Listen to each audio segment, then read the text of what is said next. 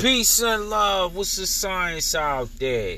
This segment is called Peace and Prosperity. How can one prosper in life if they're not at peace?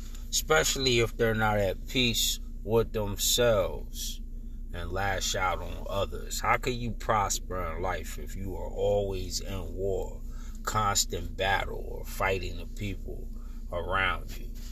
I don't see any prosperity in that from a state of peace, if you're operating from that state and uh, you go through life with some hassle but less hassle, and you're calm and nonchalant and at peace with yourself, then everything else will be at peace for you and things could prosper then.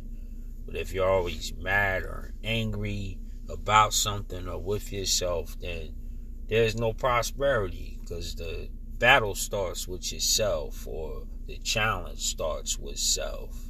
Either way, peace and prosperity go hand in hand. You know, without one, you can't have the other. So, peace to those who prosper out there with prosperity. Peace and love.